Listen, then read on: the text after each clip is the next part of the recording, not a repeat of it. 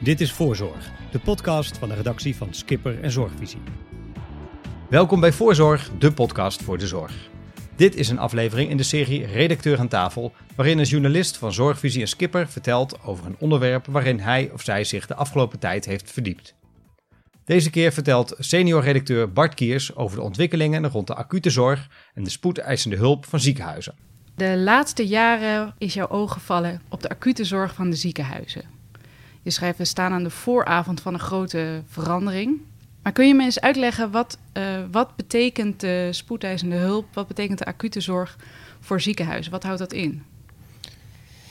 De, ja, de SCH is voor ziekenhuizen echt ontzettend be, belangrijk, omdat globaal 30% van hun omzet komt uh, binnen via de, via de SCH. Het is misschien een beetje raar om over omzet te praten als je het over mensen hebt. Hè? De, de, maar um, heel veel patiënten waarvoor ziekenhuizen betaald worden, die komen binnen via de SCH. Dus het is voor hun omzet echt van, van levensbelang.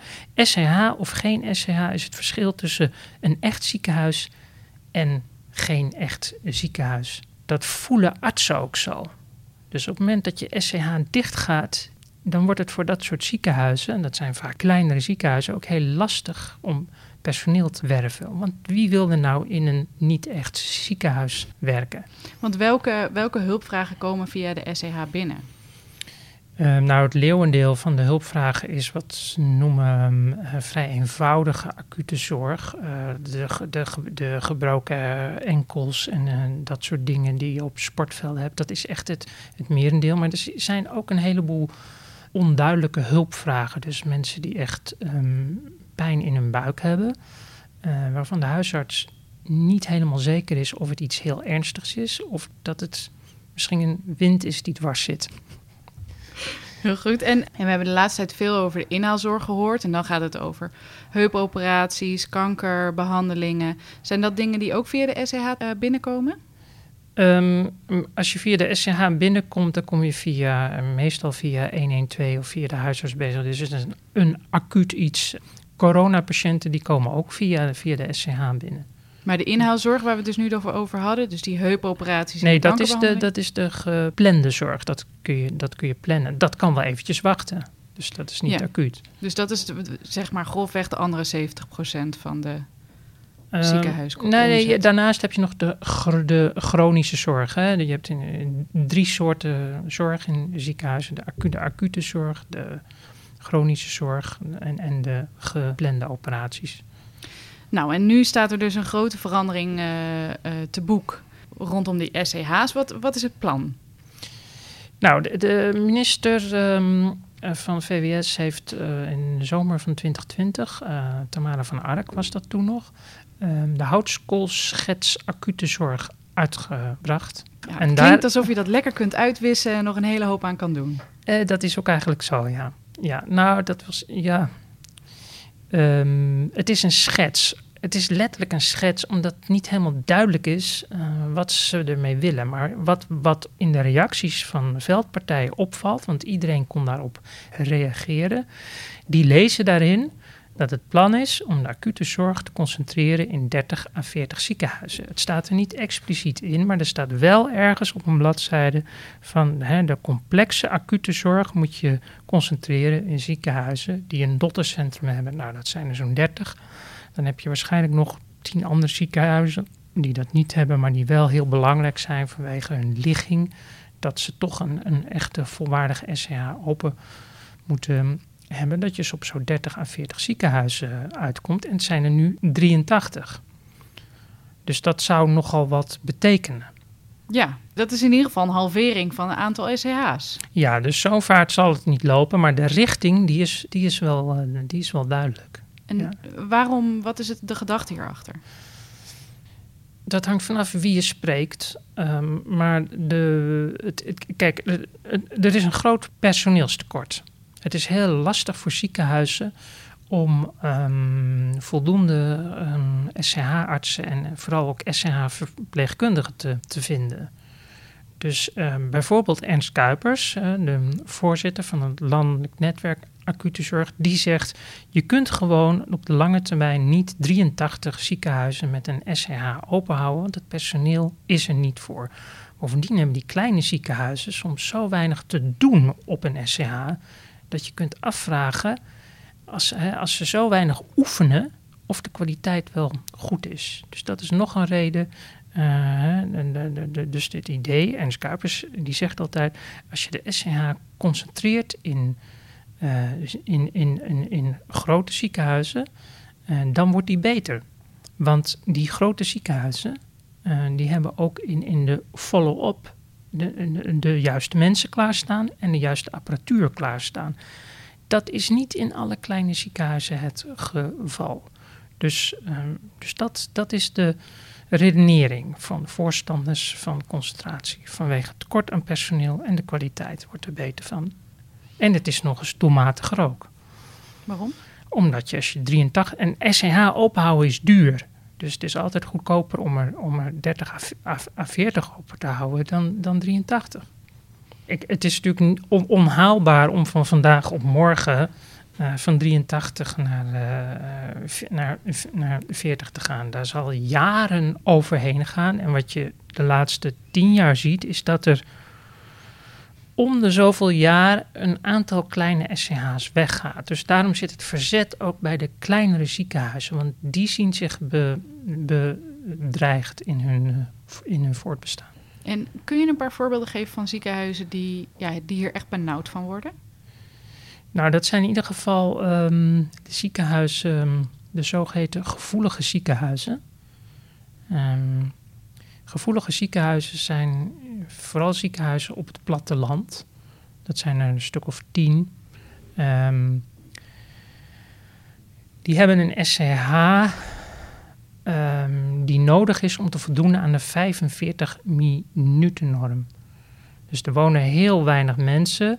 En om de mensen in zo'n landelijk gebied op tijd in een SCH te krijgen, op tijd is in dit geval binnen 45 minuten, moet die SCH open blijven. Maar omdat ze zo weinig mensen zien, krijgen ze ook heel weinig geld daarvoor. En heeft de overheid een zogeheten beschikbaarheidsbijdrage voor die ziekenhuizen.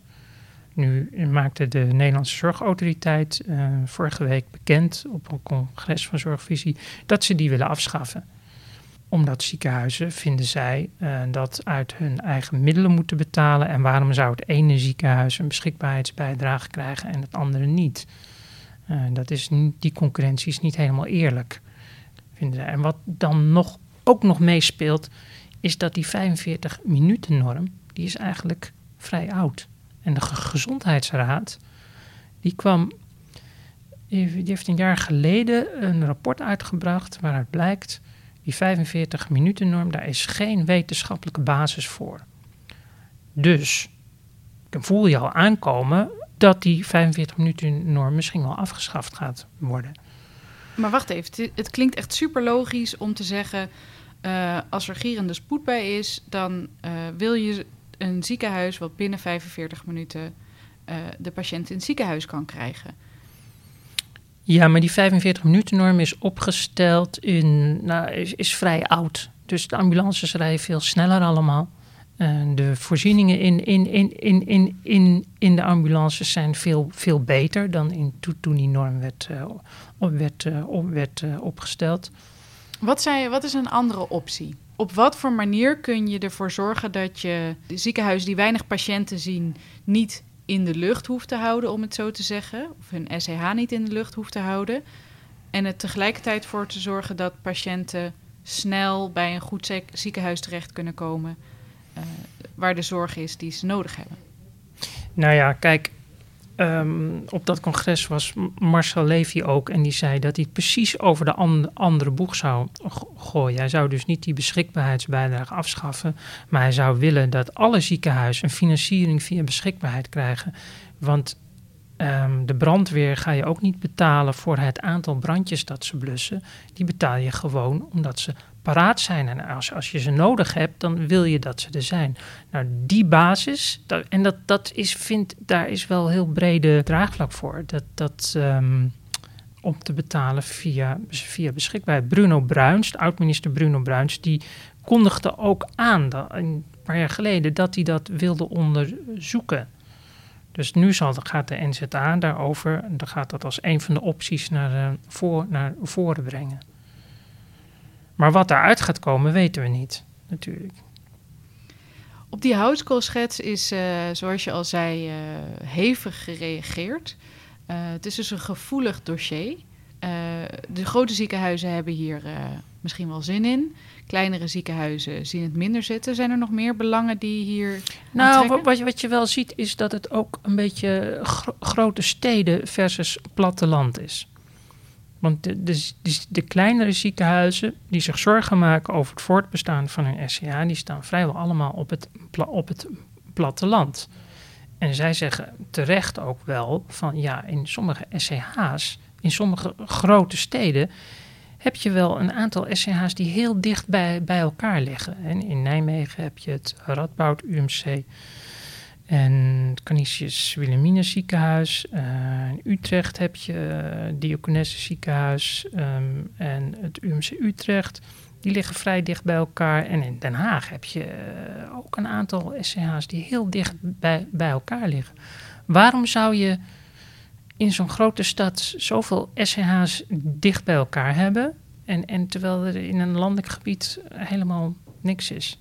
Of dat je dan uh, heel, heel lang moet, moet, moet rijden. Dat is niet helemaal eerlijk. En wat ik verwacht is eigenlijk dat in de grote steden die ziekenhuizen misschien wel gaan samenwerken. Dus dat ze misschien de nachtdiensten in een soort pool gaan, gaan doen. Dat is nu nog ingewikkeld, maar dat zou een optie zijn om het betaalbaarder te maken. Het klinkt alsof er op, op hoog politiek niveau gezocht wordt naar mogelijkheden om de kwaliteit van zorg en de toegankelijkheid van zorg op de SCH's uh, eh, hoog te houden. Met als gevolg heel veel onrust en ook vragen wel over, ja, wat gaat er dan gebeuren op de, in de kleinere ziekenhuizen, op het platteland? Zitten die kleine ziekenhuizen dan alleen maar, alleen maar tegen te werken puur omdat ze een ziekenhuis willen blijven? Of hebben ze ook wel een punt, denk je? Mm, nou, in ieder geval wil elk ziekenhuis een, een, ziekenhuis blijven. Dus ze zullen zich verzetten tot de laatste snik. Uh, en of ze een punt hebben, dat hangt van de locatie van het ziekenhuis af. Uh, de, charme van kleine ziekenhuizen is dat de lijnen natuurlijk kort zijn. Maar je kunt je wel afvragen, um, als het ernstig is, uh, of je op zo'n klein ziekenhuis wel, wel wil komen. En of, je, of het dan niet beter is als je met name tijdens de avond en nachtdienst... dat je eventjes verder rijdt en dat je dan in een ziekenhuis komt waar, waar de bezetting goed is. En uh, kijk, als die kleine ziekenhuizen... Die kleine ziekenhuizen hadden heel veel moeite met de bezettingsnorm die in het kwaliteitskader staat. Daar staat in dat er 24-7 een een SCH-arts of een arts met re relevante ervaring moet zijn. In het oorspronkelijke concept stond dat dat minimaal twee jaar ervaring moest zijn. Nou, dat is niet echt heel erg veel. Hè? En de kleine ziekenhuizen die hebben, dat, die hebben een lobby gevoerd om daar één jaar uh, werkervaring van te maken. Nou ja, dat is natuurlijk ontzettend weinig. Dus dan staat de jongste bediende het meest ingewikkelde werk te doen. Dat moet je niet willen eigenlijk. Vooral vanwege die ingewikkelde buikpijnen waar de huisarts ook niet precies van weet wat daarachter zit. Ja, dus, dus wat de Vereniging van Spoedeisende Hulpartsen wil, is dat daar in ieder 24-7 een SCH-arts staat. Dus iemand die echt getraind is daarin. Um, en dan minimaal één jaar werkervaring. Ja, wat mij betreft zou dat eigenlijk twee jaar moeten, moeten, moeten zijn. Dat is, dat is een goede norm. Die norm die gaat um, in de zomer 2022 in. En dan wordt het wel spannend eigenlijk. Uh, dus als de inspectie dan langskomt uh, en je hebt het niet op orde, dan heb je wat uit te leggen. Deze hele discussie speelt een beetje tegelijkertijd met de coronacrisis. Heeft die, heeft die crisis nog invloed gehad op dit debat? Nou, het heeft de kleine ziekenhuizen in ieder geval um, een argument gegeven om te zeggen van ja, het is toch wel heel, heel, heel handig dat je veel SCH's hebt want uh, daardoor konden zij ook al, in al die coronapatiënten opvangen. Want die kwamen via de SCH binnen. Als je dan maar 50 ziekenhuizen had, had gehad die dat zouden kunnen.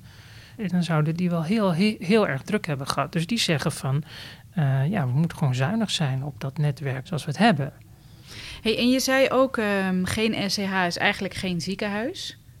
Is dat echt zo hard dat je zonder een SCH geen ziekenhuis kan zijn? Nee, wat je dan wordt, uh, kijk, Treant in uh, Drenthe bestaat uit drie ziekenhuizen. Emmen, Stadskanaal in, in, in Groningen en Hoogveen. Die hebben de acute zorg geconcentreerd in Emmen. En de andere locaties zijn week, weekziekenhuizen. Dus die, die concentreren zich dan op de planbare zorg. En met week bedoel je gewoon door de week? Ze zijn door de week open en dan op verzoek van de, van de gemeente, van de burgemeesters, hebben ze ook nog een soort spoed, spoedfunctie. Dus er is nog een soort spoedpost echt voor de verzwikte enkels en, en uh, de vingers die tussen de deuren komen. Het is dan wel nog tot 11 uur s'avonds open. Dus uh, daar komen 1000 tot 1500 patiënten per jaar. Nou, op een um, kleine SCH komen er minimaal 10.000. Uh, daar, daarvoor kregen, hadden die ziekenhuizen die van de SCH nu dicht is, zagen er per jaar 9000 de minimale norm is eigenlijk 20.000. Dus de logica daar begrijp ik wel. En, en, en het pakt daar vrij, vrij goed uit als je de bestuurder mag, mag geloven. In ieder, in ieder geval, dat uh, vertelde ze laatst. Is dat dan het voorland? van deze houtskool Dat zegt men wel, ja. Dat zou best wel kunnen. Dat in ieder geval um, de beleidsmakers uh, geloven van... hé, hey, dat, dat scenario werkt. En um, dat zou ook wel in, in andere regio's, zoals in de Achterhoek... Uh, waar de gemoederen ook er, hoog, op, hoog oplopen... Want het ene ziekenhuis gunt het andere niet de, de, de, de SCH. Hè? Dat is... Uh, hmm. En, en er spelen lo lokale belangen spelen er ook. De ene, hè, als, als stad wil je ook dat jouw uh, ziekenhuis een, een volwaardig ziekenhuis is. Dat soort sentimenten. En bij, bij burgers willen ook dat hun ziekenhuis om de hoek, dat ze daar ook terecht kunnen voor de, voor de acute dingen. Dus je moet als ziekenhuis, als triant, moet je wel heel goed uitleggen dat het voor de kwaliteit beter is dat ze ietsje verder rijden. En kijk, en de afstanden in, in, Nederland zijn vergeleken met andere landen betrekkelijk klein. Hè? Als je kijkt naar Zweden of Schotland, uh, dan, zijn de, dan uh, zijn de afstanden hier dat zijn echt ongelooflijk klein eigenlijk. Weet je hoe lang ze daar rijden? Ik heb wel eens een lezing gehoord over uh, Schotland. En dan zit je ook op eilanden. soms dat ze een aanrijdtijd van vier uur hebben. Uh, Wow, maar vier uur, dan moet je wel een goede... Ja, en, en er wordt veel meer met de helikopter gedaan. Ja, precies. Natuurlijk, hè? En, en dat zou in Nederland ook kunnen. Um, en er is geen goede reden waarom we dat niet doen. Dat is historisch ge, ge, gegroeid ergens. Maar um, Loek Lene, dat is traumachirurg in uh, Utrecht... die een hele hoge onderscheiding kreeg laatst... Die zegt eigenlijk, als het om de multitraumazorg gaat, die kun je het beste zoveel mogelijk concentreren. Zelfs in één, in één ziekenhuis. En met helikopters zou je dat dan kunnen doen allemaal. Maar ja, welk academisch ziekenhuis en welk topklinisch ziekenhuis wil nu die multitraumazorg kwijtraken? Die willen dat ook niet kwijtraken. Dus puur vanuit kwaliteit zou, zou dat het beste zijn. Uh, als je naar de, trauma, de multitrauma's kijkt. Maar dat is politiek eh, geen, geen haalbare kaart.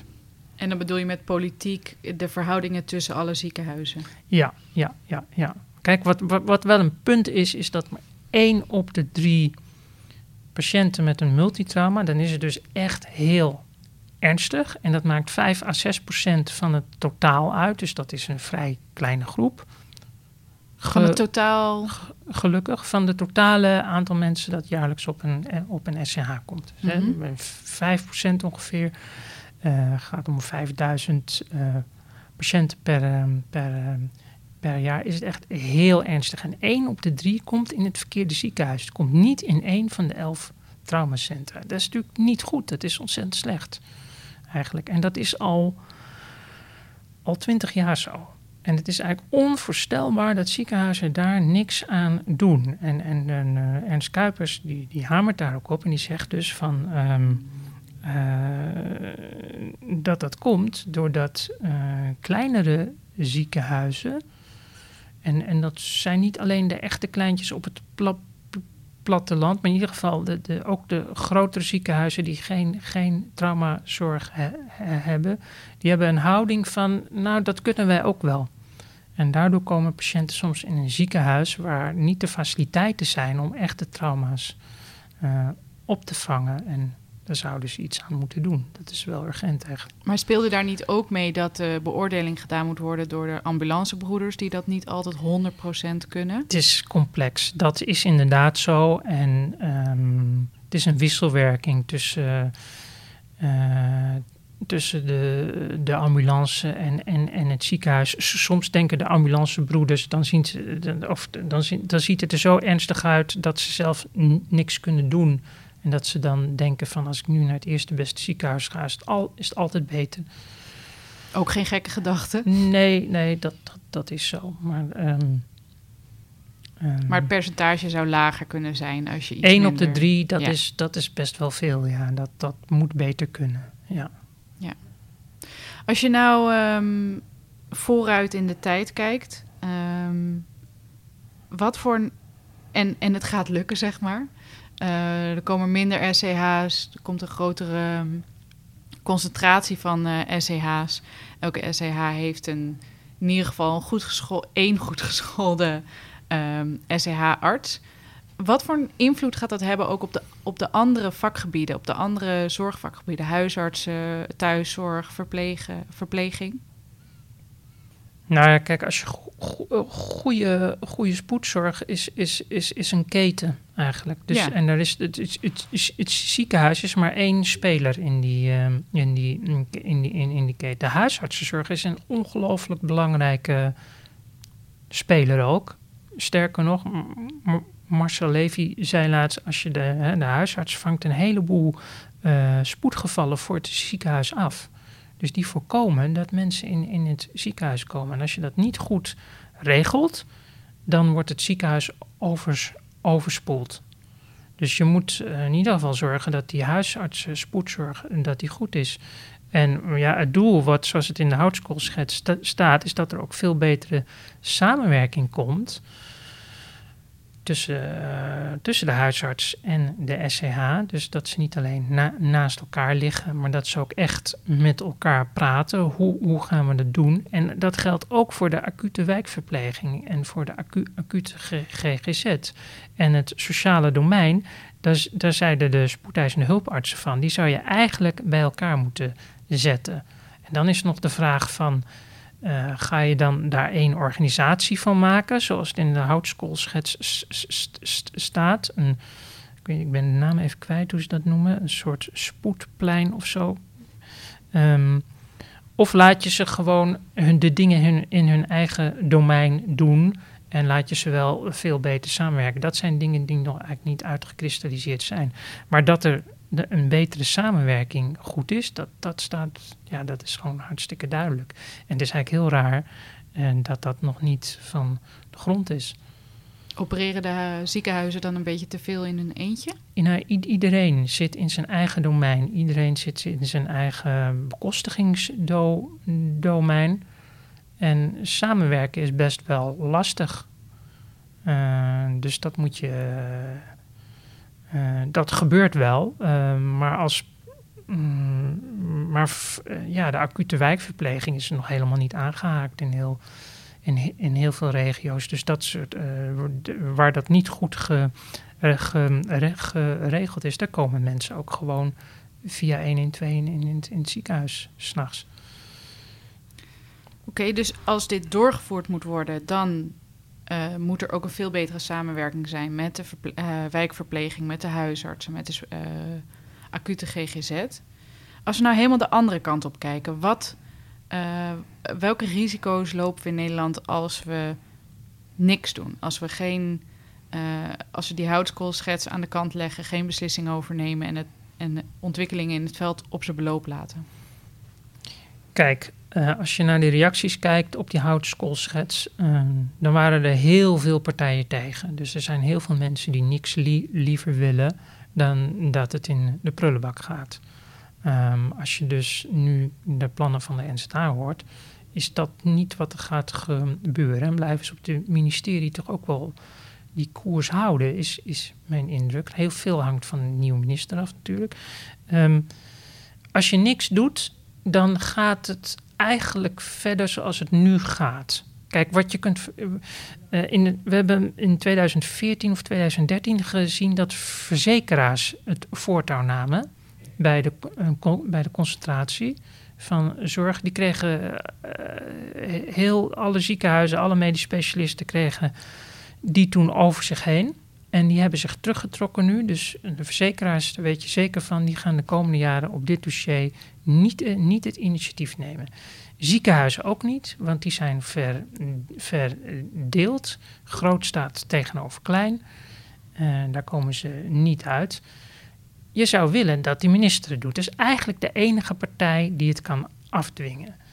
Uh, maar ja, op het moment is er geen minister die het kan doen. Dus veel hangt van de komende minister af. En het is wel een dossier waar je heel veel voor moet doen en, en uh, waar je uh, ook veel politieke schade kunt uh, oplopen. Je zult op heel veel tenen gaan staan.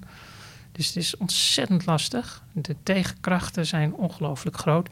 Maar als je dus, als, de, als een nieuwe minister zegt van daar ga ik mijn vingers niet aan branden, zoals de laatste jaren eigenlijk het geval was. Geen minister brandde zijn vingers. Dus uh, VWS hing eigenlijk ook achterover. Dan, niet. dan is het gewoon uh, het spel van de vrije krachten. Dus dan is het uh, armpje drukken, groot tegen klein. En dat, ja, dan kun je wel voorspellen wie daar, wie gaat winnen. Nou ja, de grote natuurlijk. Uh, Goliath gaat winnen. Betekent dat dat er in die ziekenhuizen een goed werkende SCH is met de kundige artsen en, een, um, en afdelingen achter de SCH die alle kwaliteit en apparaten hebben? En de kleinere die dat niet hebben? Dus dat er echt risico voor de patiënten gelopen wordt? Nee, nee, ze zullen uh, het traject van, um, uh, van Drenthe, dat zullen ze inzetten. En kijk, is nog een, voor, nog een voorbeeld. Um, de IJsselmeer ziekenhuizen, die zijn natuurlijk dicht, dicht gegaan. Um, daar waren ook verhalen over dat dat absoluut niet kon dat gaat gewoon goed nu. Althans, voor zover ik weet. Hè. Uh, er is een speciale ambulancepost um, opgericht ergens, omdat ergens de aanrijdtijden niet goed waren. Die, die, die doet ongelooflijk weinig. Dus het is gewoon mogelijk. Het is, het is best wel mogelijk om het goed te regelen met, met, met minder ziekenhuizen. Dat, dat kan goed, ja. Um, dus maar aan de ene kant zeg je, de minister moet een keuze uh, moet, moet uh, deze keuze op zich nemen, hoe risicovol het ook is.